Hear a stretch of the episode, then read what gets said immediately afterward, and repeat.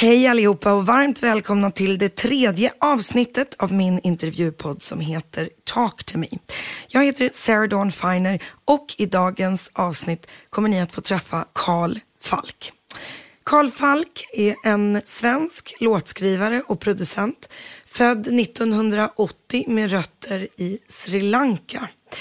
Han må vara en doldis för många av er utanför musikbranschen, men hans meriter talar för sig själv. Han har skrivit låtar åt Nicki Minaj, One Direction, Demi Lovato, Avicii, Madonna och många, många fler.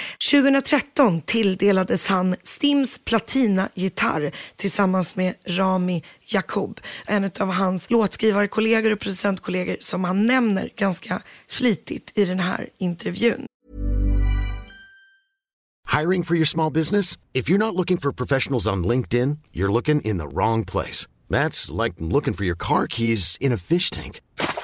LinkedIn helps you hire professionals you can't find anywhere else, even those who aren't actively searching for a new job but might be open to the perfect role. In a given month, over 70% of LinkedIn users don't even visit other leading job sites. So start looking in the right place. With LinkedIn, you can hire professionals like a professional. Post your free job on linkedin.com slash people today. Hur skriver man egentligen en hit? Hur hanterar man att möta Russell Crowe i en bil en mörk natt i Los Angeles? Och såklart så kommer han också berätta om sin långa vänskap och sitt långa samarbete med Tim Avicii Bergling. Oavsett vad du kan om musik eller om du överhuvudtaget bryr dig om musik så hoppas jag att ni tycker om dagens samtal med musikern, låtskrivaren och producenten Carl Falk. Tack så mycket för att ni lyssnar. Hörni, nu åker vi.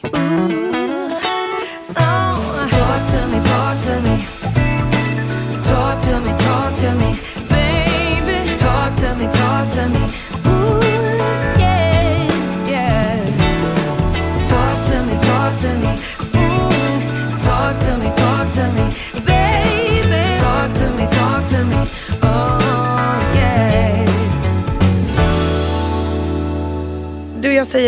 Skål och eh, välkommen till Tack. min intervjupodd som heter Talk to me där vi eh, då faktiskt ska prata med varandra. Vilket jag tycker är jättespännande för att vi har känt varandra i mm, nästan 20 år skulle jag gissa. Eh, och eh, även om vi pratar mycket så har vi oftast träffats i musikaliska sammanhang ju. Och definierar du dig själv som producent eller som låtskrivare först? Jag brukar säga musiker. Ja, Jag kan nog identifiera mig mer som musiker i, Mm. i liksom, jag spelar gitarr. Och sen att jag råkar skriva musik och producera musik, det bara blev. Men Ja, det är egentligen- lite det vi ska diskutera, hur Ja. det bara blev.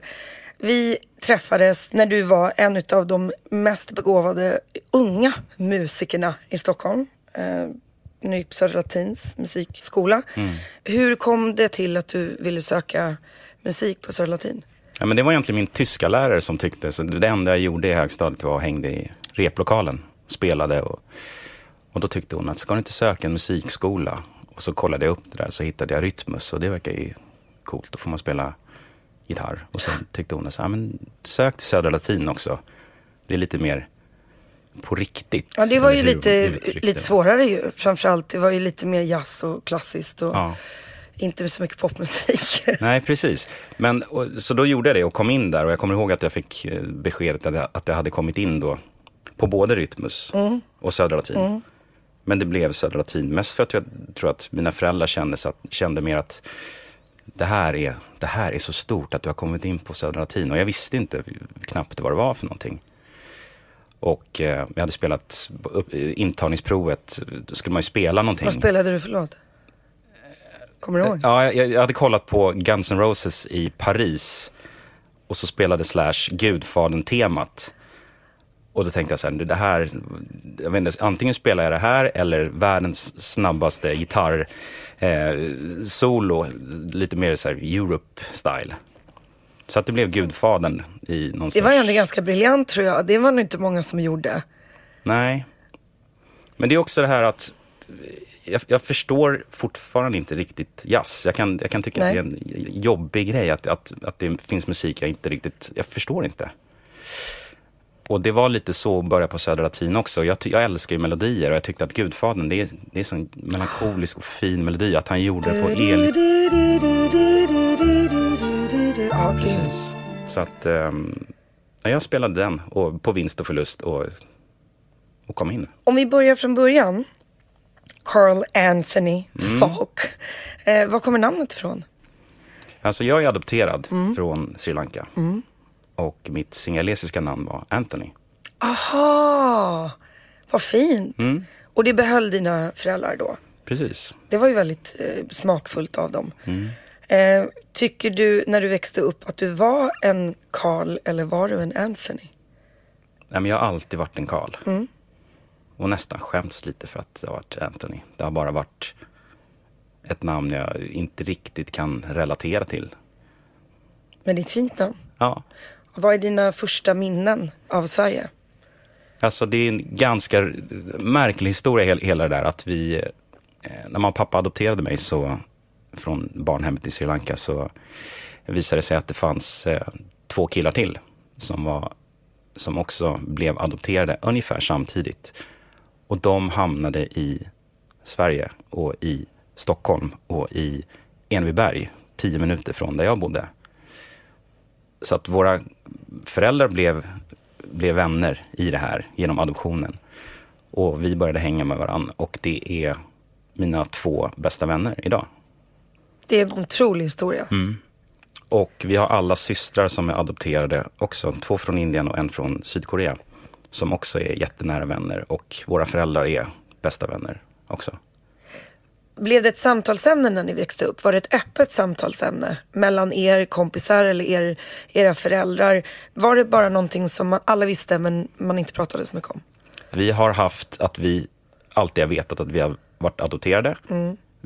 Och det har inte varit någon som har hymlat med det. Utan så här är det, ni kommer härifrån. Vill du se eh, härifrån bilder från barnhemmet? Eh, här är din biologiska mamma. Okej. Så att vi har alltid, Så du har sett henne?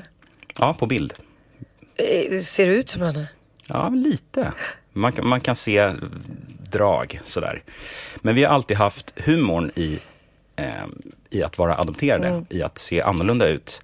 Det har aldrig liksom varit någon mer tanke kring det, förutom Nej. att vi kan skoja om det och vi, vi är som bröder vi tre. Så att det har, har gett en styrka genom, genom livet att, att eh, jag är den jag är och jag kommer härifrån. Jag har levt hela mitt liv i Sverige, men jag är född i Sri Lanka. Och det har inte varit så mycket mer med det. Nej. Och man diskuterar ju ofta liksom gener och arv och miljö och vad är vad. Och musik är ju någonting som man kan diskutera huruvida man kan lära sig eller om det faktiskt kommer från någon inneboende talang. Eh, var kommer din musik ifrån? Den du har inom dig? Ja, alltså jag började spela fiol när jag var fyra. Mamma pappa satte mig i Suzuki-metoden. Och det var ju så här, någon spelar någonting och du härmar det. Så att det skapar ju att kunna hit, höra en melodi och sen förstå den och sen i mitt fall göra något eget utav det. Och det var ju verkligen, det var fyra dagar i veckan. Det var kammarorkester, Oj. symfoniorkester, eh, solospel och det var stenhårt. Liksom. Är de musikintresserade eller är de också musikutövare? Alltså inget utav det egentligen, skulle jag säga. Pappa spelade lite fiol, men ingen är så överdrivet musikintresserad. Men de såg väl att vi, vi provar det här och sen så såg de att jag plockade upp det. Ja, det. Och så fortsatte det och så blev det att vi köpte trumset på vinden. Och så blev det gitarr och sen blev det piano och så blev det bas. Och så, de, de gav mig verktygen hela tiden och såg att jag tyckte att det var kul. Och då Vilket så- oerhört tålamod att lyssna på oss när vi liksom övade oss igenom. För man vet ju nu hur det, hur det kan låta, särskilt på fiol. Ja, ja, det f- fruktansvärt.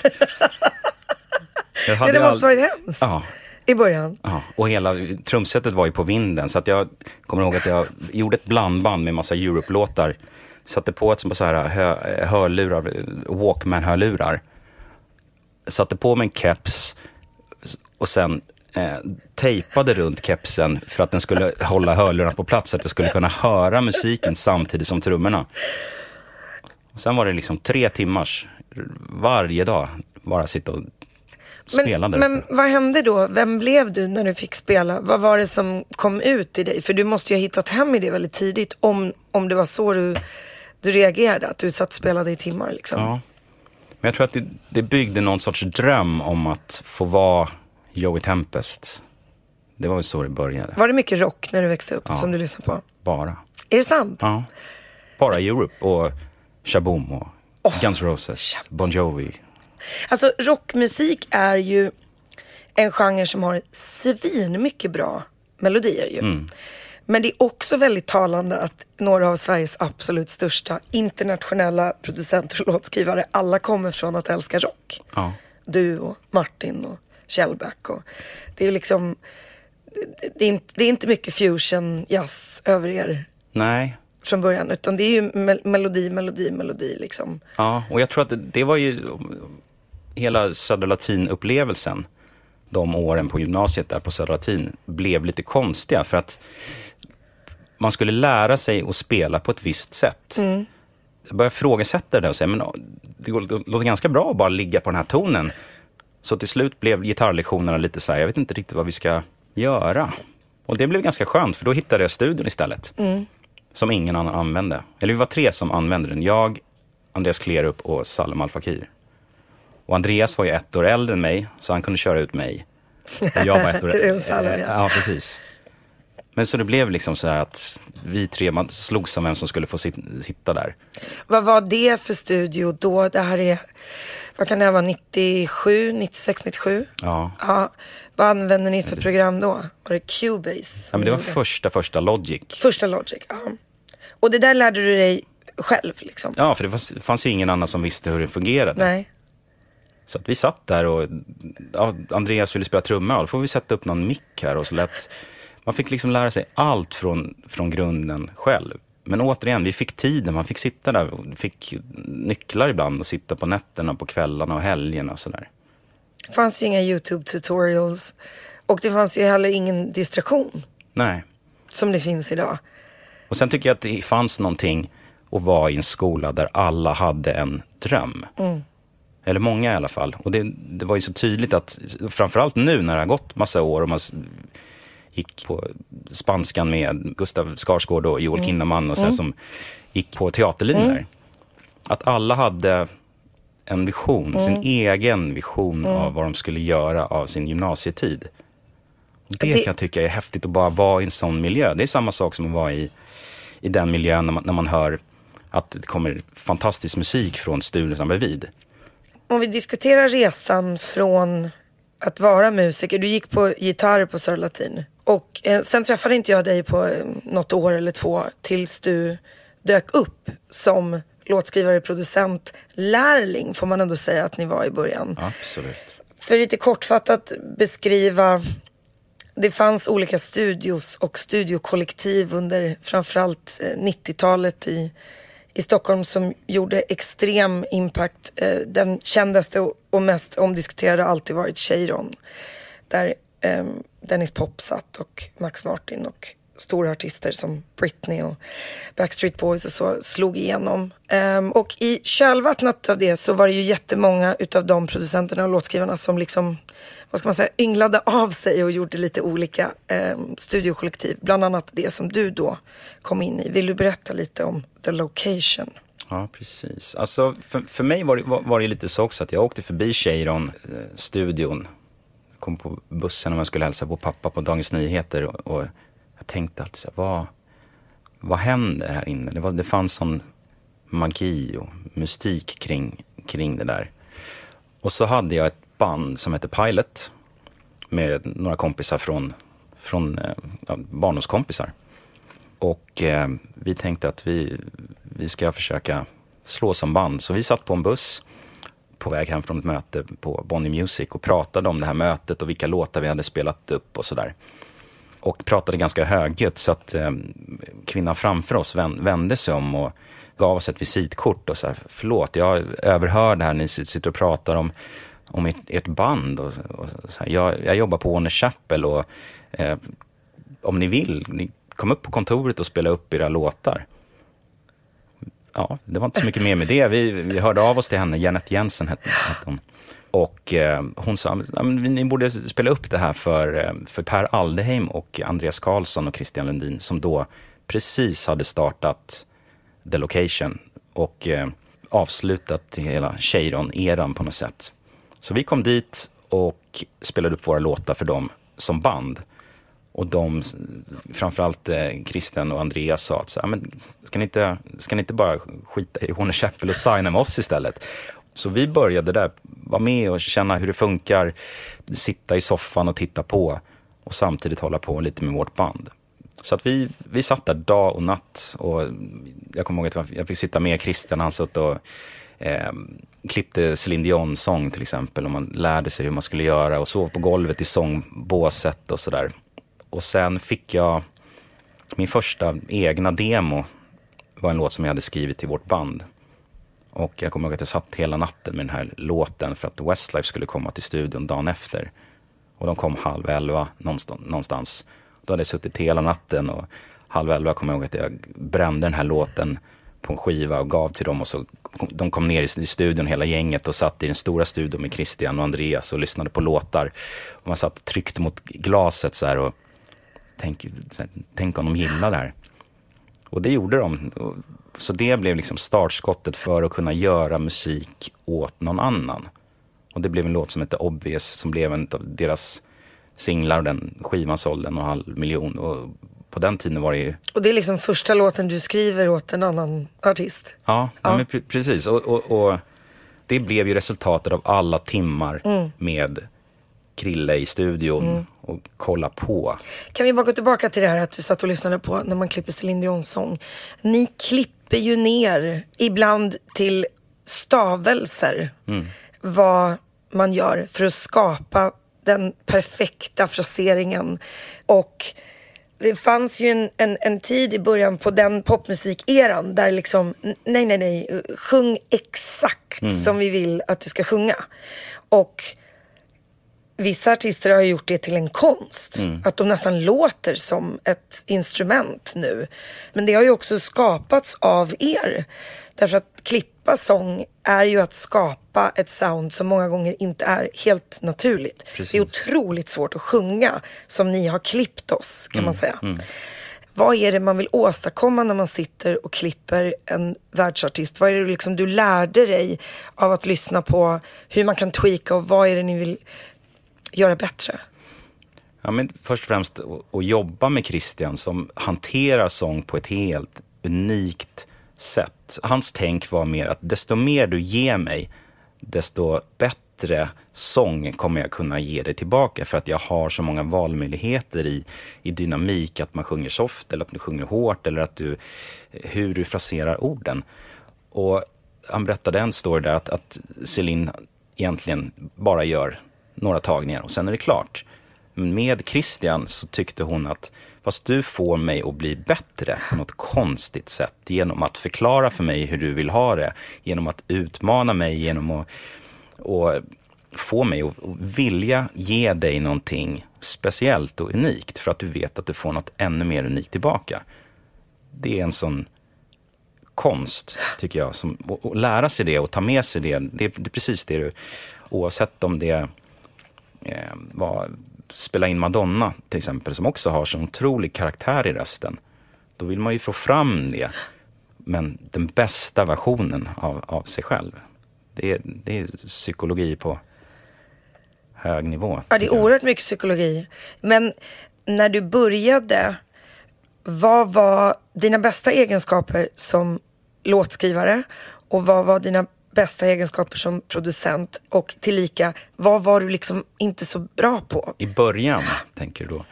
Um, ja, men dels så var det det här som också kan bli ett problem i början, att du, är, att du inte vågar säga vad du riktigt tycker. För att du jobbar med personer som har skrivit de här låtarna och det finns så mycket historik som ibland blir lite läskigt och då tänker man att fast tycker han att det här är bra, då är det nog bra. Fast det skaver ändå för att jag skulle vilja att det var ett G istället för ett A. sådär.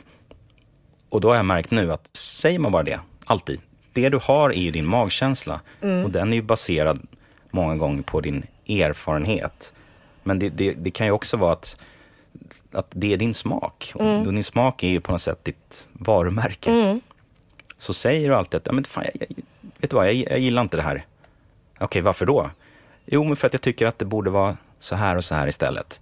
Och då blir, i mitt fall så blev det svårigheten att jag inte är jättebra på att sjunga. Så ibland så hade jag svårt att förmedla tanken som jag hade i huvudet. Melodiskt tänker du då? Precis. Mm.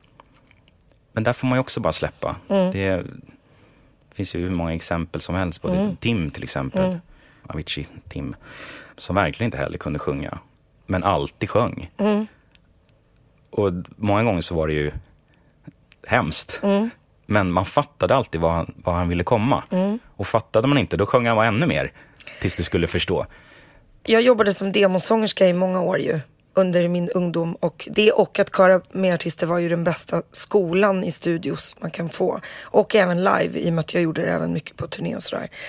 Och jag har ju demat åt dig. Alltså jag har varit din röst kan man säga. Därför att i, i mitt fall så är jag ju inte Céline Dion. Så om ni skriver en låt och ni producerar en låt som ni vill presentera för till exempel en Céline Dion.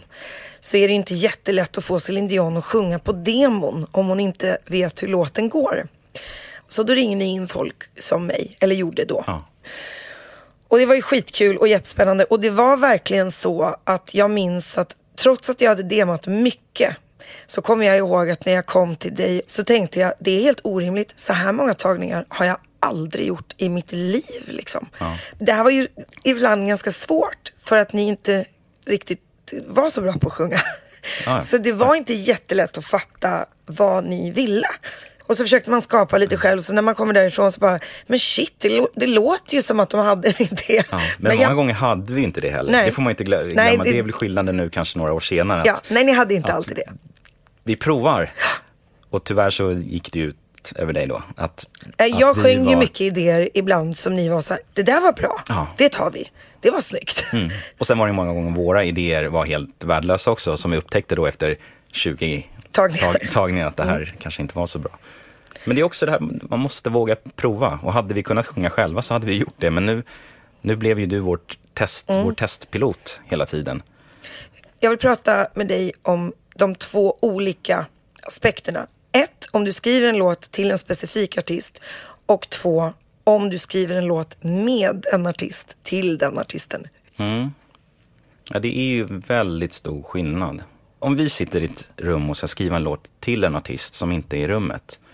Min process är väl framförallt att bara lyssna på så mycket musik av artisten som möjligt för att förstå artistens DNA.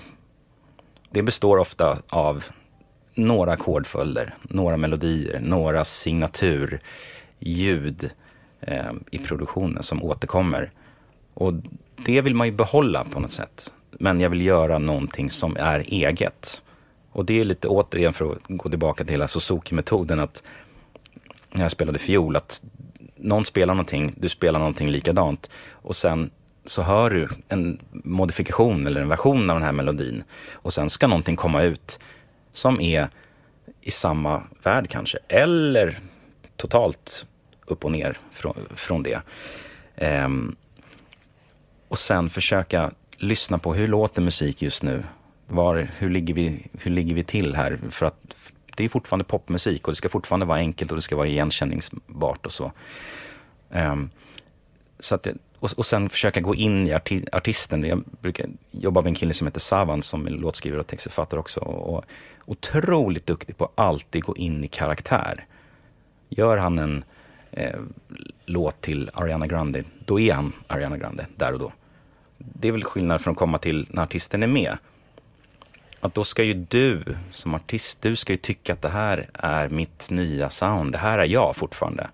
Och då hamnar man i en helt annan diskussion hela tiden. Att man måste bolla med det. Gillar du det här? Är det känns det här någonting som du skulle kunna göra? Okej, vad händer om vi eh, går lite mer eh, 80-tal? Hade det varit bara testa, testa, testa, testa tills man hittar någonting som, som du som artist känner att det här är fortfarande jag. Hur kliver du in i en session som det oftast kallas? Kliver du in med två, tre idéer? Om du ska sitta med Madonna eller sitta med Nicki Minaj eller sitta med vem som helst. Kliver du in med några idéer?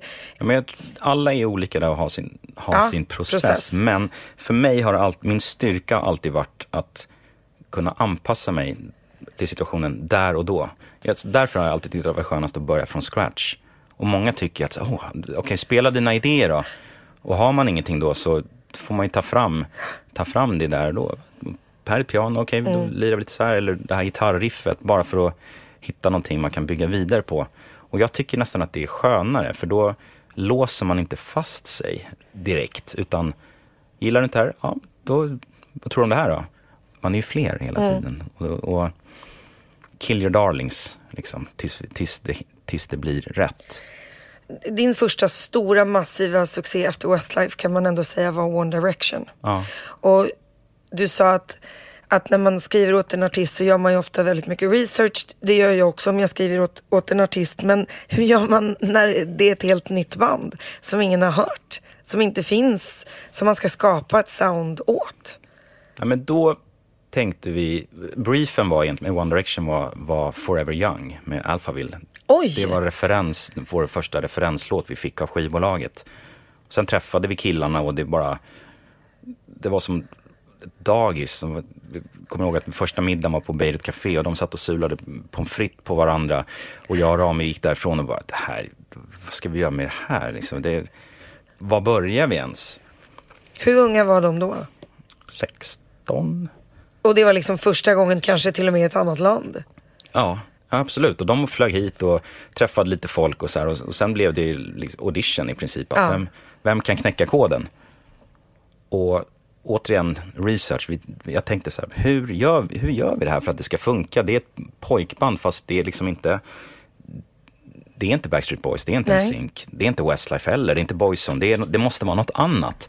Låtarna måste vara så tydliga och enkla så att mina vänners barn kan göra covers på YouTube av det här. Om man då lyssnar nu i efterhand på alla låtar så har de flesta låtarna jag varit inblandad i har ett signatur gitarr-intro. Men det, det mesta är två fingrar. För att det ska vara så enkelt att spela men ändå så, så tydligt. Du har en gitarr här, jag vet inte om den är stämd, men kan du, kan du visa? alla låtar har, som den första låten vi gjorde till exempel. Det är två fingrar, det är liksom två strängar. Så det blev hela soundet med One Direction egentligen. Och så sjunger man melodin. Ah.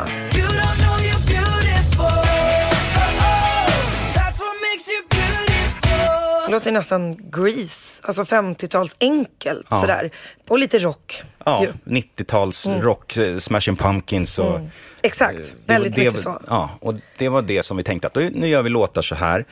Ehm, det är fortfarande arrangerat på samma sätt som en Westlife-låt eller en Backstreet Boys-låt. Och mycket av ljuden kommer därifrån också. Men om man lyssnar på uptempo-låtarna, de snabbare låtarna, så tänkte jag bara istället för pianon och pads och stråkar och snygga instrument så ska det vara gitarr istället. Mm.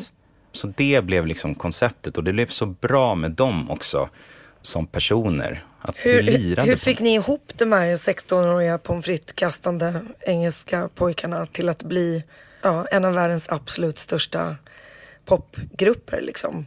Ja, men det var mycket så här, psykologi. Att du är dukt, du kan sjunga. Och jag kommer ihåg alla hade ju sin eh, identitet i bandet. Och Nile tyckte att det var roligare att spela gitarr till exempel än att sjunga. Så jag lärde honom att spela gitarr. Nu är han ju svinduktig och har gjort en, verkligen en solokarriär på det. Och Zayn var mer, tydde sig till Rami. Så de hittade varann. Och, Rami var ju din låtskrivarpartner under Precis. hela den här eran. Ja, och han har gjort mycket av 90-talets Backstreet Boys och, Ja. och Britney och så, här, så det var Några av skönt. de bästa låtarna tycker jag som kommer ur den eran har ju han varit involverad i.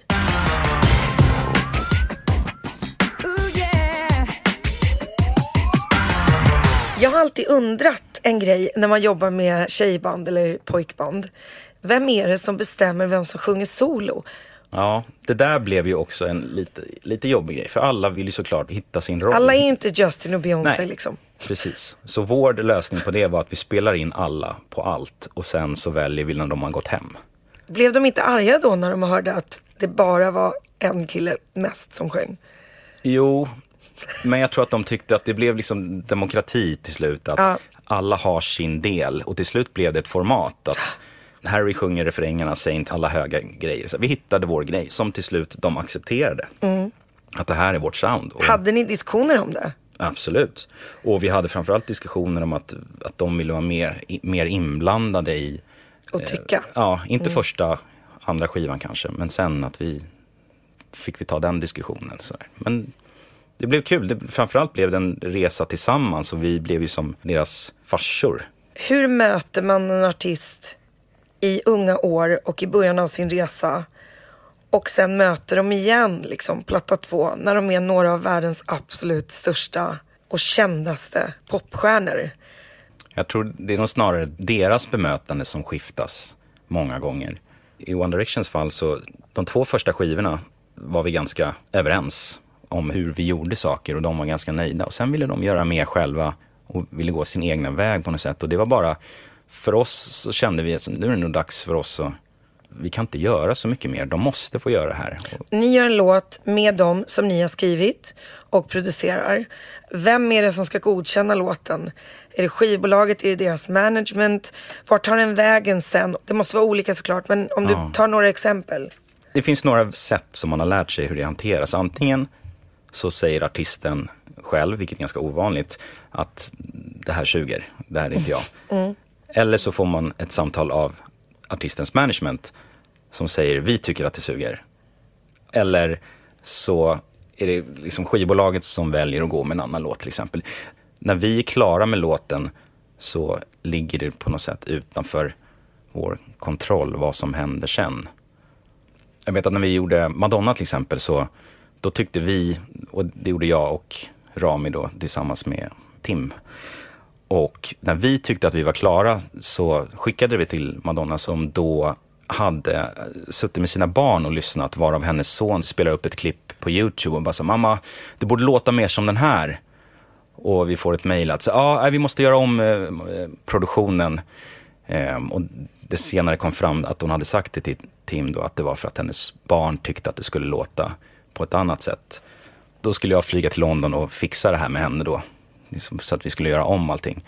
Och då föll det lite för oss att jag vet inte vad vi ska göra här och så slutade det med att någon annan kille klev in och hjälpte till med produktionen.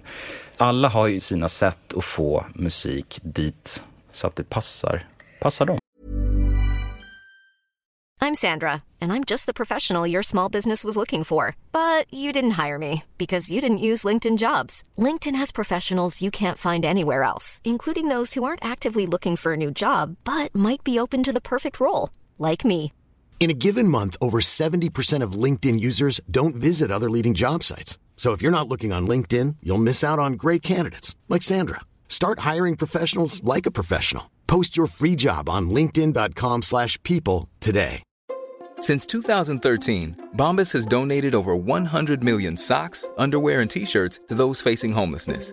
If we counted those on air, this ad would last over 1,157 days. But if we counted the time it takes to make a donation possible, it would take just a few clicks. Because every time you make a purchase, Bombas donates an item to someone who needs it. Go to bombas.com slash ACAST and use code ACAST for 20% off your first purchase. That's bombas.com slash ACAST, code ACAST. Hur går man från att vara en adopterad kille från Sri Lanka uppvuxen i Enebyberg till att sitta och liksom inte freaka när man sitter med några av världens största artister utan ändå vara så här, mm, no Madonna actually I think. När fick du det självförtroendet? Genom att sitta med Christian i början och se hur han bemötte de han jobbade med. På samma sätt oavsett om det var någon som skulle spela gitarr på en låt eller om det var en världsartist. Det var ändå alltid samma fokus och på något sätt att det som räknas är slutresultatet. Det vi gör tillsammans, musiken vi gör tillsammans, det räknas. Allt annat är lullull. Och det var så skönt att se det och lära sig det att fokusera på det du ska fokusera på och bli inte distraherad av allt runt om. Nej. Och sen är det ju så att när man sitter i studion med en världsartist som sitter i mjukisbrallor och kanske råkar rapa under sånginspelningen. Man är ju jämlika där. Du, Mm. Man är två personer som älskar att göra musik och det gör du också. Då möts man i det. Det är ett ganska bra tankesätt att ha. Vi jobbar ju på ett väldigt specifikt sätt här i Sverige. Det är inte så hierarkiskt. Man öppnar upp och alla tycker. Och, ehm, USA är inte alls så eh, när det kommer till i princip allt. Vad är den största skillnaden för dig med att jobba eh, utomlands och i Sverige? För du bor ändå kvar i Sverige och jobbar fortfarande huvudsakligen i Sverige. Ja. Fast alltid emot utländska Ja, ja, artister. Men det är också ett val på något sätt. att Jag har valt att bo i Sverige. Jag har mina barn här. Eh, Jag har mina vänner, min familj, mina föräldrar. Liksom. Och det kan jag tycka i slutändan är det viktigaste för mig. Att ha balans. Att, Eh, är det kul på jobbet så är det kul hemma. Och är det kul hemma så är det kul på jobbet. Att det hela tiden måste gå i hand i hand. Och går det ena över att det blir väldigt, väldigt mycket, mycket jobb ett tag, då går det ut över familjen på något sätt. Och, och jag har varit där och det är inte värt det. Det är väl den slutsatsen jag har kommit fram till. att Det är ganska skönt och när man väl jobbar så jobbar man 100% fokus. Sen går man hem och faktiskt kan stänga av det ett tag. Och det hade inte varit, sett ut så om jag hade gjort den här perioden i LA till exempel. Varför hade det inte sett ut så? Jag tror att det- hade varit lättare att bara springa på allting. Det finns alltid en möjlighet att jobba med en till artist, skriva en till låt, förbättra en låt, gå på det här mötet, ta den här middagen. Jag har gjort det också. Och det var en fantastisk erfarenhet att ha. Men det går ju ut över allt annat. Så det kräver ju att man har liksom en familjesetup där det, där det funkar. Du har ju varit pappa då åt ganska många artister innan du blev pappa på riktigt. Vad är din största lärdom när du blev pappa på riktigt i vad faktiskt föräldraskap innebär? Om jag får pitcha mig själv som förälder då. Kör! så skulle jag säga att min största styrka är att jag är lugn. Och jag tror att det har varit samma sak i studion också, att kunna förlita sig på sin talang. Så är nog min största fördel som förälder att jag kan förlita mig på mitt lugn. Och jag tycker att det, Det är ju en dygd som förälder. Det är ju svårt alltså. ja, det är ju det. Och det resulterar ju många gånger att, att, att när jag blir arg så skrattar mina barn bara. Det är Jag, inte jag, jag, så. vet, jag är extremt dålig på att bli arg. Ja. Så att det kanske jag får jobba på då. Men, men jag tycker ändå att det speglar sig i mina barn, att man kan prata om saker. Mm. Alltså av alla människor som har blivit framgångsrika inom musikbranschen måste jag säga att det är ytterst få människor som jag bara har hört gott om och du är en av dem. Pratar man om dig spelar ingen roll vem man pratar med, om det är gamla kompisar till oss eller om det är, nu känner inte jag Madonna men om jag skulle fråga Madonna så tror jag att jag, jag gissar att hon skulle säga Han som inte ville ändra produktionen som mina barn ville. Ja men som ändå är en, en, var en, en ljuvlig människa att, att jobba med liksom. Ja, vad fint. Tack. Ja men det är, det är så.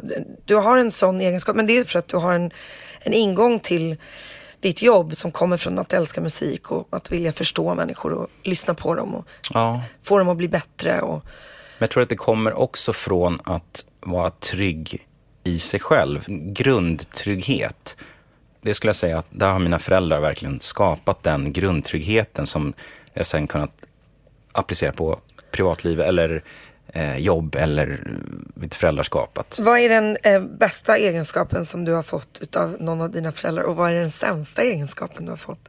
Oj. ehm, nej men den, den bästa är nog att just det här tryggheten, lugnet och att de alltid, alltid ställde upp oavsett vad, vad det gällde. Du var trygg. Sämsta. Sämsta, ja, vad är den sämsta sämsta? egenskapen. Ehm, det får man fråga, de frågar mig min, min fru då, men, och jag har lite svårt att kanske erkänna att man har fel ibland. Ditt CV är ju liksom sinnessjukt om man skulle dra alla människor som du har jobbat med. Men en utav de som du har jobbat med som också är mest otippade om man tänker på just musik är Russell Crowe. Precis. Och jag läste att du via Delta Goodrum som jag demade en låt åt Just dig det, det. för för hundra år sedan träffade Russell Crowe på någon tillställning. Eh, berätta om vad du gör med Russell Crowe och när eran relation började. Ja, men jag bodde i Los Angeles ett tag, 2005 kanske. Och vi var hemma hos då Delta Goodrum som är en australiensisk sångerska som jag känner där borta. Och eh, Russell var där, det var en födelsedagsfest. Och vi råkade hamna vid samma bord sådär. Och han berättade att så, ja, men jag, jag gör ju musik också, så här, vi, häng med till min bil, ska jag spela upp lite grejer. Så vi satte oss i hans bil, hans chaufför stod ute och väntade och eh, han sätter sig i framsätet och spelar upp åtta låtar kanske i Oj! sträck Oj! på högsta volym och det här var bara gitarr och sång. Jag var tvungen att sitta där helt tyst. Man fick inte prata så fort låten var på. Och jag lyssnade klart och så frågade han, ja men vad tycker du då? Och det är han som spelar sjunger då på Det är alla han som låtarna. sjunger på de här låtarna. Det Åtta här låtar hans- med ja. hans gitarr och sång. Ja, precis. Eh, och jag tänkte att så här, ja, eh, eh, vad säger man nu? Antingen säger man it's fucking great man. Eller så... Ja, så att jag sa så här, yeah, I think it's great but I, I can probably increase this. Och han frågar, hans, här, Russell älskar att berätta den här storyn på varenda middag by the way. För det här, var, det här tyckte han var så stort att jag svarade. Så han frågade mig så här, yeah by how much? Och jag tänkte så här, 25 procent tiden gick, liksom, och festen var slut och när vi skulle gå så sa han så här, ja, men ring mig imorgon. Eh, uh, call me at the Beverly Hills Hotel, ask for Mr Black. Så riktigt.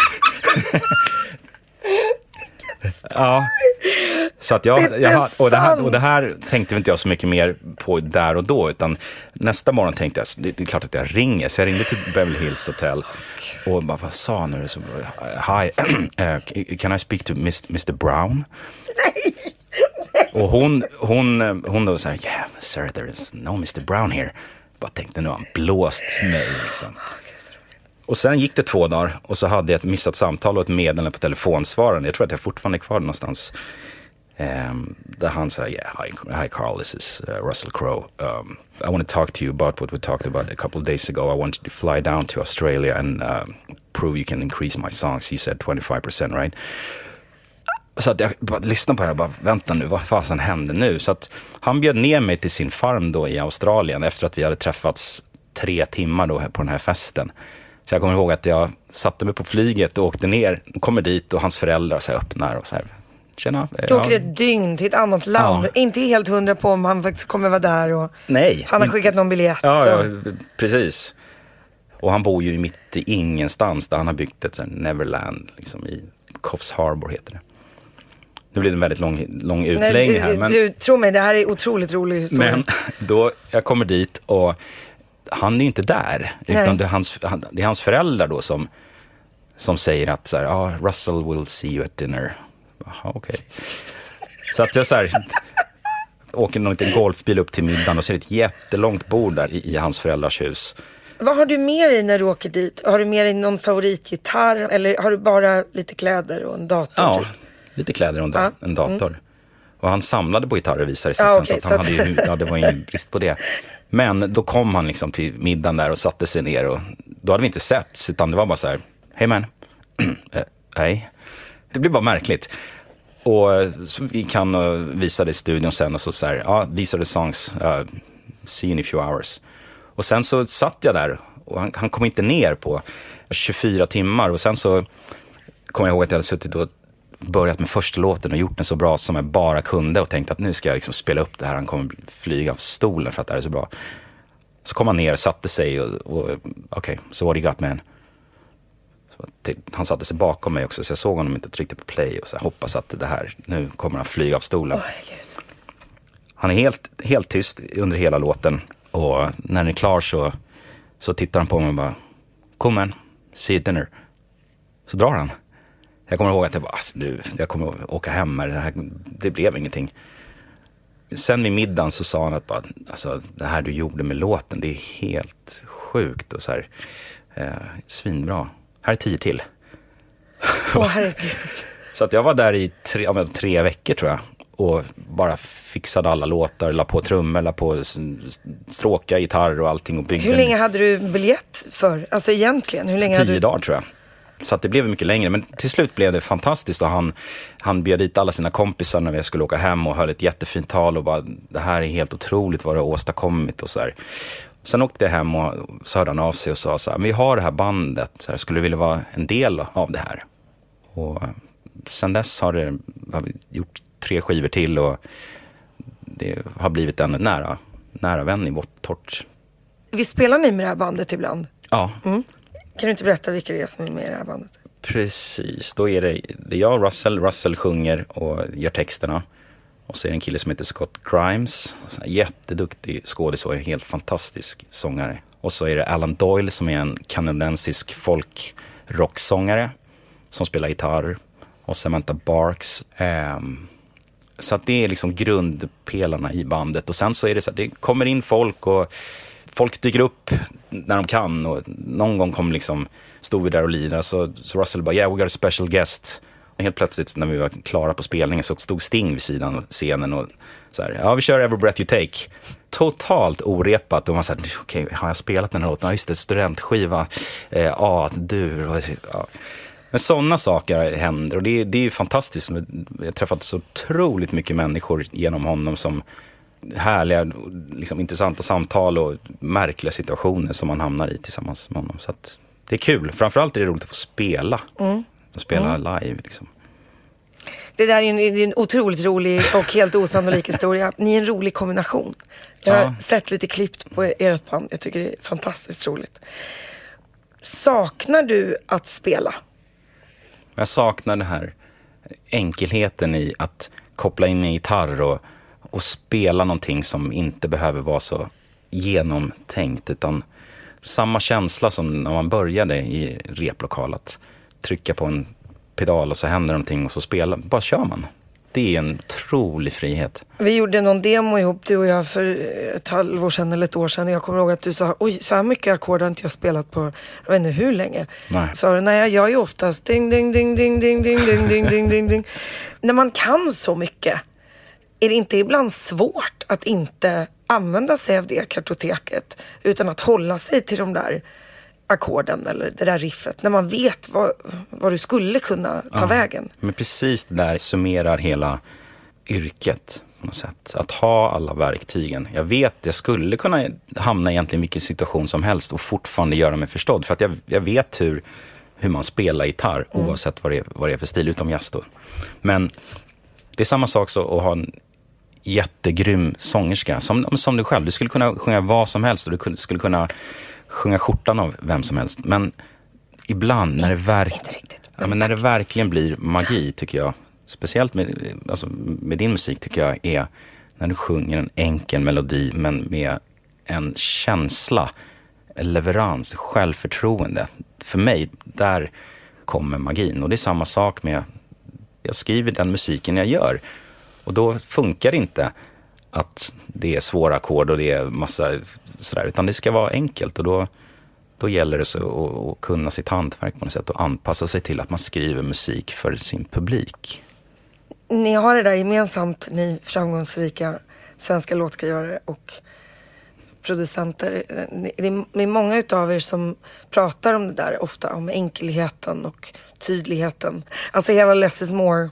Idén är ju inte alltid så man tänker kring musik. Men, men för att man ska kunna nå så många som möjligt på något sätt i ett, ett brett spektra eh, så måste det vara direkt och inte för krångligt. Men att göra det och få det att låta nytt Ja. är ju det svåraste Visst. som finns. Jag tycker det är så intressant att vissa fastnar ju i sitt eget lilla format på något sätt. Men utmaningen just att göra musik till någon annan och inte göra sitt musik till sig själv är ju att kunna göra så breda saker som möjligt. Det är det som gör det kul. Skillnaden liksom att sitta med någon som Tim till exempel, som är helt öppen för alla nya intryck. Och där kunde jag bara så här servera på något sätt. Och vad tror du om den här? Lyssna på den här låten. Det här är en gospellåt egentligen. Åh, okej, vi gör någonting av det här. Eller liksom hamna i, sitta i studion med någon som Mick Jagger, helt totalt åt andra hållet. Där det bara är tuta och kör och se vad som händer. Och det är det där som är det roliga. Att du har all kunskap i världen, men idag så gör vi på det här sättet. Imorgon kanske vi gör något helt annat. Det är ju utmaningen. Jag vill prata med dig om Tim du var en väldigt stor del av hans eh, jobb och musik de senaste åren. Men även att fullfölja hans livsverk och göra musik efter att han har gått bort. Och även att hylla honom. Om vi börjar med en enkel fråga. Hur träffades ni? Det var hans förläggare Johnny Tenander som tyckte att du, du borde fan jobba med Tim. Och så plingade han på, han kom till studion när jag och Rami satt här. Dök upp bara, vi satte oss i studion och vi pratade lite generellt bara. Det visade sig vara en otroligt nyfiken person. Ömtålig men nyfiken och sprallig och han var ju så här fram och tillbaka, nästa låt, kan det här vara versen till ny? Och alltid gick vidare och hade väldigt svårt att göra klart saker. Så att jag och Rami blev väl hans, där och då, göra klart personer. Vi tog oss an honom på något sätt och fanns där, snacka om saker. Han hade ett otroligt behov av att prata om saker, prata om eh, allt. Så, så den rollen fick jag och Rami ganska fort. Store, Storebrorsan-rollen på något sätt. Och sen så jobbade vi på, vi provade oss fram. Han var ju så otroligt nyfiken på att lära sig nya saker också. Vilken är den bästa låten som du tycker att ni gjorde tillsammans under alla de där åren? Det där är ju svårt för att ibland händer det saker som gör att låtar får en, en helt annan mening och betydelse. Och Without You är en sån, en sån låt som i början så, det var ju bara en låt. Men i och med Tims bortgång så fick den en helt annan betydelse. Den var förknippad med att vi gjorde en roadtrip i USA och avslutade på Ultra Miami och man kände sig att det är något som är fel. Och Tim berättade att han inte ville turnera längre. Så att den, den låten blev så förknippad med en lång period. Så att jag skulle säga Without You och uh, Fades Away från den senaste skivan. Där. Det kan inte ha varit första gången som du har suttit bredvid någon som du ser eh, jobbar över sin psykiska och fysiska ork eller förmåga. Nej. Eh, vad gör man när man sitter bredvid? Och går det att göra någonting? Vad Ja, gjorde du? När vi kände att det här är inte på väg åt rätt håll och Tim kunde liksom inte släppa. Där vi pratade om innan, balansen i, eh, i livet, den, den hade inte han riktigt. Utan det var så otroligt fokuserat på låten, låten, låten, låten. Och tiden spelar ingen roll, mat spelar ingen roll, sömn spelar ingen roll. Så ibland blev det så här, Tim har du ätit? Tim har du sovit? Okej, nu tar vi en paus. Sådär. Så det, många gånger var det det vi kunde göra. Och, och jag vet att känslan var ibland lite så här, åh, borde vi flytta hem, bo, bo med oss liksom. För att jag kände att det var så mycket som man skulle vilja prata om, skulle vilja ändra på. Men det är ju svårt att finnas där hela tiden för en vän på det sättet. Det går ju inte. Så att vi, när vi väl såg så, så var det alltid det första på något sätt. Alltså, Tim, hur är läget? Hur mår du? Och så, just det, vi ska göra lite musik också. Har du varit i situationer under de här åren med andra artister där du har sagt så här, jag vill inte jobba med den här människan, den var ingen bra. Nej, inte så definitivt. Men jag har ju sett tendenser till det ibland. Och många gånger så har det ju också kommit ut i musiken. Så jag vet att vi gjorde, gjorde en låt med Demi Lovato som var sista låten på skivan där vi först pratade igenom allting och hon fick ur sig allting och sen så blev det en låt.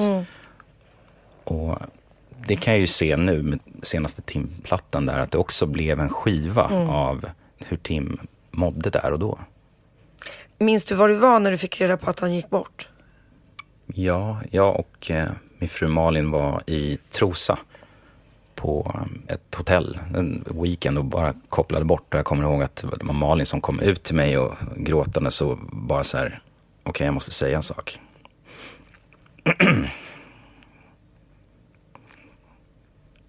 Nej, det är fortfarande overkligt tycker jag. Och den, jag kommer ihåg den känslan att, att ta in det då. Vad har hänt? Är det en olycka? Och sen få reda på ja, sättet det hände på. Det är klart att det blir ju allt från såklart bara ett, ett mörker till såklart, okej, det här sista tiden i LA, hur mådde Tim egentligen? Och vi ställde in den här sessionen och var det rätt? Och alla de här tankarna som, eh, som kommer. Men Var du arg? nej, det fanns ingen ilska i, i Inte på honom tänkte jag, men om du var arg på liksom världen som hade försatt honom i en situation. Ja, Jo, men absolut. Det är klart att alla de där situationerna när man känner att det fanns yttre påtryckningar från alla runt om. Och då kommer det här igen, att varför fortsatte han? Var- Varför sa vi inte bara, vet du vad, skit i allt, lägg ner, och hemåt, vilket vi gjorde många gånger. Så nu, nu har du jobbat i så här många timmar och käkat en liten cheeseburgare. Stäng av datorn och gå hem, jag tar datorn ifrån dig. Många gånger var det ju så. Men med det sagt så hela den processen med, med skivan i, i ehm, Den skivan som ni sen gjorde Precis. klart kan man säga. Den skivan som skapades postumt Ja. liksom den känslan kom ganska snabbt att finns det någonting vi kan göra för att förverkliga i alla fall Tims version av den här skivan, låtarna och vi började kolla igenom texterna och upptäckte helt nya meningar i allting och började känna så här, men vad, det här är ju på något sätt en sammanfattning av hur det såg ut där och då. Kanske var ett syfte med den här skivan och vad han ville säga med, med den. Vem drog igång den processen efteråt? Att liksom samla er alla och säga så här ska vi göra. För det måste ändå varit ett beslut som var ganska känsligt. Ja. Nej men det kom från Klas och Anki egentligen. Hans föräldrar. Ja, hans föräldrar. Och framförallt för Claes som kom till studion och, och jag kommer ihåg, det var, det var ju så ot- otroligt svårt att överhuvudtaget bara, vad säger man och musiken, det spelar väl ingen roll i det här, men jag förstår ju nu att den processen också har varit en hjälp för, för Claes och, och för mig också. Och gå igenom det här och, och, och den processen var ju fruktansvärd i början, för jag satt själv här och var börjar man? Var, jag öppnade någon låt som var halvfärdig och la till någon bas och sen så tog bort den direkt. För jag kan inte lägga till någonting. Vem är jag att ta det här beslutet? Och så höll det på i flera månader. Jag insåg att fast låten är ju en del av mig också. Och jag vet ju, eftersom jag har jobbat så mycket, det blev lite som en liten ängel på axeln till slut. Att så här, hade Tim gillat det här? Ja, jag tror fan det där togs det beslutet. Det är okej. Liksom jag, jag, jag tycker att det här är bra. Och då börjar jag någonstans lita på mig själv, att det jag gör räknas här också. Annars kommer vi ingen vart. Och det har varit liksom lite ledstjärnan genom hela projektet. Att nu har jag det här åtagandet att göra. Jag gör det som jag tror att Tim hade tyckt var bra. Mer kan jag inte göra. Och det blev en ganska skön insikt som gjorde att, att det har gått att göra klart allting. Tror du att han hade varit stolt? Ja, det tror jag. Hade ni liksom gamla röstmemos och sånt på idéer eller tankar någonstans ner inspelade för dig att liksom gå igenom i huvudet? Nej, det var mer minnen. Vi gjorde våra låtar i alla fall tillsammans med eh, Jocke Berg och Joe Janiak. Ehm, så kunde vi prata om hur, var det nu han tänkte med den här texten när vi skulle skriva klart vers två till exempel som aldrig blev klar. Jo, men Tim ville att det skulle rimma på Ocean. Ja, okej, då gör vi det så. Och sen fanns det mycket gamla sms som jag gick igenom också. Där han skrev så jag älskar den här versen, borde vi göra så här? Och allt sånt. Det blev små led, Ja, ledord ja. liksom. Det blev lite så här skattjakt att komma i mål. Men jag skulle säga att den processen och konserten som vi gjorde blev liksom en sån otrolig sorgbearbetning. Jag känner många av er som gjorde den här jättestora hyllningskonserten. Det var ett schabraktigt projekt liksom. Det är ju, hur gick det till rent praktiskt liksom? Vem var det som bestämde vilka som skulle sjunga på låtarna? Vem ringde? Hur gick diskussionerna? Alltså det började väl egentligen med att jag och Panos, som hade hand om Tims turnéer och bokade hans spelningar. Det var väl vi två egentligen som sågs här och bara, ja, hur gör vi? Lyssnade igenom gamla spelningar och vi hade någon sorts lös diskussion kring låtar och så tog vi in eh, Stefan, eh, Stefan Olsson. Olsson. Också.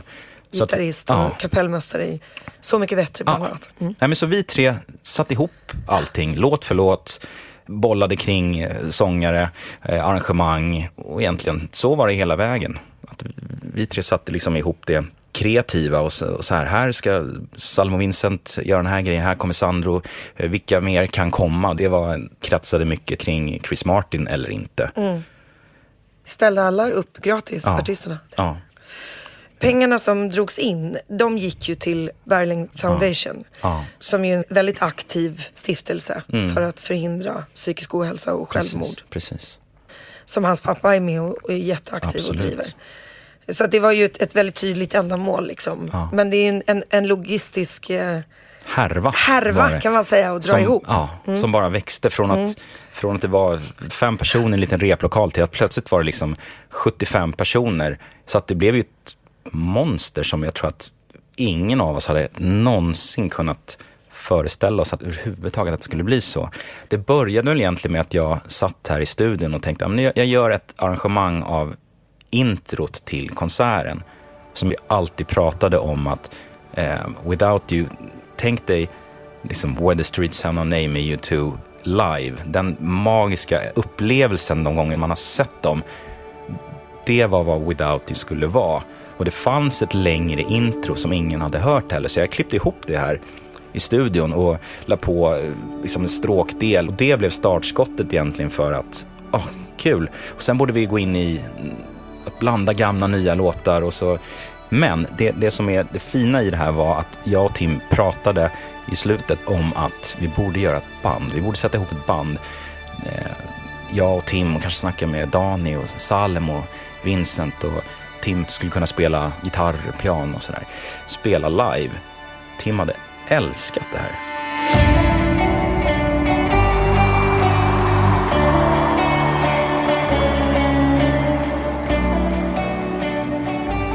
Kommer du ihåg ett ögonblick på konserten som du aldrig kommer glömma? Det finns så många. Bara om, alltså från start till mål. Så den känslan att ha gjort det här, spelat igenom den här konserten så många gånger och vi gjorde en, en, spelade igenom hela konserten precis innan alla kom inför tomma läktare. Och sen att kliva upp där och, och skärmen drogs bort och man bara möttes av det här publikhavet. Det går inte att förbereda sig för en sån grej. Allra minst jag som inte, jag har aldrig spelat för närheten av så här mycket människor förut. Men den känslan var så överväldigande på något sätt att okej, nu kör vi en gång. Det är inte en turné på tio konserter, det är en gång vi gör det här. Och den känslan var otrolig, men också eh, slutet av konserten när, när vi hade blåst ut allting. Och jag kommer ihåg att vi, sista låten, vi hade inte riktigt man hade sett de här bilderna en gång tror jag. I slutet på Det kom ju upp bilder bildspelet. på honom. Och jag kommer ihåg att jag vände mig mot skärmen och bara tog ner gitarren och bara tog in hela atmosfären och kände så här, nu är det en liten, liten stund kvar av alla timmar, dagar, veckor vi har lagt ner på det här. Och bara tog ett andetag och, och tog in det bara utifrån som publik liksom. Och det är ett sånt där ögonblick jag tänker tillbaka på ibland. Att det faktiskt, vi gjorde det. När man såg bilderna på publikhavet så var det ju också, antingen ser man någon som hoppar och är lycklig och, och sjunger med, eller så ser man bilder på någon som Hulk gråter. Ibland gråter ni, ibland är ni jättelyckliga. Det är bara ni små killar som nu är vuxna men som sitter och liksom spelar och sjunger för eran kompis. Var det konstigt att liksom dela eran Tim med hela världens Tim? Nej, det tycker jag inte. Jag tycker att det var, det var snarare ett avslut som behövdes eh, för många. Och musiken fick vara i fokus. Vi fick spela alla låtar, gamla, nya, helt blandat med originalrösterna, artisterna. Som, Att folk fick se att det här är liksom, this is it. Det här är hela gänget bakom Avicii. Man kände så här, nu, nu gav vi folk allt. Vi alla gav järnet från start till mål. Och när det var klart så var det liksom som att många kände en lättnad när man tittade ut på folks sista låten när det tände. Så man, det kändes bra. Man fick ur sin sorg. Ja. Mom deserves the best, and there's no better place to shop for Mother's Day than Whole Foods Market. They're your destination for unbeatable savings, from premium gifts to show-stopping flowers and irresistible desserts. Start by saving 33% with Prime on all body care and candles. Then get a 15-stem bunch of tulips for just $9.99 each with Prime. Round out Mom's menu with festive rosé, irresistible berry chantilly cake, and more special treats. Come celebrate Mother's Day at Whole Foods Market. It. Hey, it's Danny Pellegrino from Everything Iconic. Ready to upgrade your style game without blowing your budget? Check out Quince. They've got all the good stuff shirts and polos, activewear, and fine leather goods, all at 50 to 80% less than other high end brands. And the best part? They're all about safe, ethical, and responsible manufacturing. Get that luxury vibe without the luxury price tag. Hit up quince.com slash upgrade for free shipping and 365 day returns on your next order. That's quince.com slash upgrade. Det här är, projektet tog ju ett par år av ditt liv kan man lugnt säga och inte helt planerat heller ju i och med att det var en chock och en stor sorgeprocess. Och som jag sa tidigare, du blev också pappa igen. Du gifte dig eh, med eh, Malin Gramer. Du och din fru är ganska olika om man tittar på er eh, utifrån. Hon är kanske lite mer extrovert och verbal och du är lite mer tillbakadragen och tänkande. Hur kompletterar ni varandra? Ja, men vi är väldigt, precis, vi är väldigt olika. Men jag tycker det är skönt att ha, ha någon som Malin som är mm, liksom äventyr, livsäventyr hela tiden. Mitt yrväder som ger mig energi, ger mig glädje. Just det här att komplettera varandra, det tycker jag vi är otroligt bra på. Och sen gillar vi ju båda två att göra mycket saker. Vi har ju båda liv där det händer mycket. Och det är väl kanske en av våra svagheter, att vi kanske lite mer ofta skulle behöva dra i handbromsen och lära oss att tacka nej. Men det har ju faktiskt hela, om man ska hitta något positivt med det här Med, med året. just året med Ja. corona. Mm. Ni har tvingats vara hemma mycket mer ju. Ja, Har ni någonsin träffats så här mycket som ni har gjort nu? nej. För min egen del så kan jag tycka att det var väldigt skönt att inte känna att jag borde vara någon annanstans. Eller alla andra är någonstans men inte, men inte jag. Och Nej, för alla har det ju så här nu. Ja, precis. Och det är, det är så här det är nu. Jag går till jobbet, går, tränar, åker hem och är, är med kidsen. Det har varit fantastiskt. Om vi tittar på ditt liv just nu. Kan du på ett lekmannasätt för folk där ute beskriva vad gör du liksom större delen av tiden när du inte skriver och producerar åt andra artister? Vad jobbar du med? För knappt två år sedan så, så kände jag att ja, men jag behöver en ny utmaning. Och Rami, som är min kompanjon som jag jobbat med i alla år, flyttade till LA också. Så att studion stod ju tom. Det var bara jag här. Jag kom hit på morgonen och var själv hela dagarna. Då träffade jag en, en kille som heter Ankit. Som hade en idé om att låta algoritmer leta upp ny musik åt oss låtskrivare, kreatörer. Och sen kontraktera de här artisterna och släppa dem på ett eget bolag. Och Ny icke utgiven musik. precis. Hitta ny talang. Ja, det kommer ut så otroligt mycket låtar varje dag.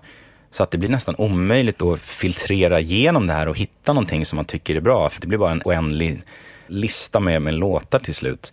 Och därför var det här så kul att, ja, men tänk om vi skulle bilda ett musikbolag i det här. Och Ankit och hans team kan vara ögonen och jag kan vara öronen. Så att vi startade igång det här och nu har vi kommit igång och jag tror att vi är 15 personer nu och öppnat ett kontor i LA och kör på här hemma. I, och nu är studion alldeles för liten för att vi, vi börjar bli så många. Men det är en helt ny sida. Och, Kan du beskriva processen? Den här algoritmen hittar någonting som dyker upp, ja, kan man säga. Ja, som vi kan se mikrotrendar väldigt tidigt. Och eh, då har vi ett gäng här ute som lyssnar igenom alla låtar och kanske spelar upp ett gäng för mig varje vecka. Och så hittar vi någonting som säger det här är svinbra. Som eh, Mishkat, en artist som vi jobbar med till exempel. Men skulle behöva lite nya låtar. Hon sjöng sen på Tims konsert och sjöng på en låt som heter Fades Away. Och vi har skrivit lite ny musik till henne. Och sen ger vi ut den här musiken genom våra kanaler. Och det är en helt ny grej att vara med i processen hela vägen. Annars har man ju bara, här, du ska skriva en låt till den här artisten. Svinbra, nu gör vi nästa projekt. Här är jag med hela vägen från att vi hittar någonting till att det ska släppas och funkar ju på Hur ofta har algoritmen fel? Ja, men så här, det, det är inte så att algoritmen försöker, försöker skriva musik. Eller, Nej men hur ofta ehm, hittar du något som du känner så här, fast det här var ju inte så bra. Ja, men ofta. Mm. Det, är- det är där det mänskliga örat kommer in. Och, det, och det, det är väl det som gör det här, den här idén så kul. Mm. Att det enda algoritmen gör det är att hitta genom klustret av musik. Sen är det ju det mänskliga örat. Och vad gör ni då? Då ringer ni till någon sångerska i Dublin och säger We heard you ja. this way. Would you like to work with us? Ja, eller så här, vad behöver du? Behöver du mer kreativ Mm. hjälp? Eller behöver du marketinghjälp? Eller behöver du inget av det utan bara ett förskott? Mm. Och släppa låten som den är. Att vi liksom anpassar oss till hur, hur musikbranschen ser ut just nu. Det är roligt för det jag hör är ju att du sitter i bilen med jättemånga Russell Crowes och tänker vad kan jag göra bättre? Ja, men det är väl jättebra sammanfattning. Gör man saker på samma sätt i alla år och, som jag har gjort, så till slut så kände jag så här, men nu jag börjar recycla mig själv för att det är en lätt vä- väg ut. Och då, nej, då måste jag kasta omkull det här, ut på djupt vatten, syssla med något helt annat. Det är fortfarande musik, jag gör det jag är bra på, men i ett annat sammanhang. Och jag tror att ibland behöver man det för att känna sig relevant. Eh, vi ska börja summera den här helt ljuvliga stunden. Jag är jätte, jätteglad att, att du har gjort det här med mig. Självklart. vi ska göra eh, tio snabba frågor. Mm. Är du på tårna? Jag är med. One Direction eller Westlife? One Direction. Stockholm eller LA? Stockholm. Musiker eller låtskrivare? Musiker. Kött eller vegetariskt? Kött. Musik live eller musik i studio? Eh, musik live. Ungkarlsliv eller familjeliv? Familjeliv. Russell Crowe i Gladiator eller Russell Crowe the Rockstar? Eh, gladiator. Var älskad som pappa eller var älskad som yrkesman? Som pappa. Leva fullt ut nu eller leva försiktigt men väldigt länge? Leva fullt ut nu. Nej, det var bättre förr. Eller nej, det bästa har nog faktiskt inte hänt än. Oj. Nej, men då måste jag säga att det bästa har nog inte hänt än. Bra, bra svar. Bra frågor. Vad roligt. Ja, då har vi kommit fram till avrundningen. Vad skulle du vilja rekommendera? En låt då, som jag har gillat men precis insett att den är fantastisk är eh, Both Sides Now med Johnny Mitchell. Preaching to the choir. Ja. Fantastiskt. Ja. Berätta eh, varför den är det för dig. Nej, men det, det, dels har jag alltid älskat musiken på samma sätt som jag älskade Book of Love med Peter Gabriel. Att det här känslan i den och hennes röst, att det är som att någon talar till dig på något sätt. Och sen så satt jag hemma och lyssnade på den här låten och tänkte att eh, jag har inte uppfattat texten riktigt. Jag har tagit till mig orden men jag har inte riktigt förstått vad, vad den handlar om. Och så, så googlade jag och läste texten och läste så här, lyrics meaning, liksom vad, den, vad den betydde. Och då kommer jag ihåg att, att det bara, jag lyssnade på den tio gånger hemma och läste texten samtidigt och bara tårarna för, bara rann och så kom Malin hem och bara, vad har hänt? Så bara, jag har fattat, jag har fattat låten som en uppenbarelse på något sätt. Men framförallt såklart eh, känslan i, i hennes eh, performance. Mer då? Nej men andra saker som jag, jag vet inte jag har pratat om det, men, men hur viktigt det är att ha balans i livet, i det man gör. Att våga eh, ta en paus i det man gör och göra något annat. Gå hem och ät, gå hem och vara med din familj ett tag. Det är helg, det är okej att det är helg. För att man kan bli så uppsnörrad i, i det där och den känslan är inget kul att känna den här kreativa ångesten som letar sig igenom. Så det är väl nummer två då. Nummer tre, Lilla Ego. En restaurang uppe vid eh, Odenplan i Stockholm. Som är fantastisk. En liten pärla. Det var väldigt bra rekommendationer. S- väldigt stort och smått på samma gång. Ja. Eh, Carl Anthony Falk Gramer. Tack snälla för att du pratade med mig idag. Tack det har varit själv. ett sant nöje. Du har ju fantastiska stories. Den dagen du vill skriva en, en självbiografi så kommer den vara oerhört underhållande att läsa utan tvekan. Och du berättar stories mycket bättre än vad du tror. Jag har både fått gåshud och liksom befunnit mig i de platserna som du har berättat om idag ett antal gånger.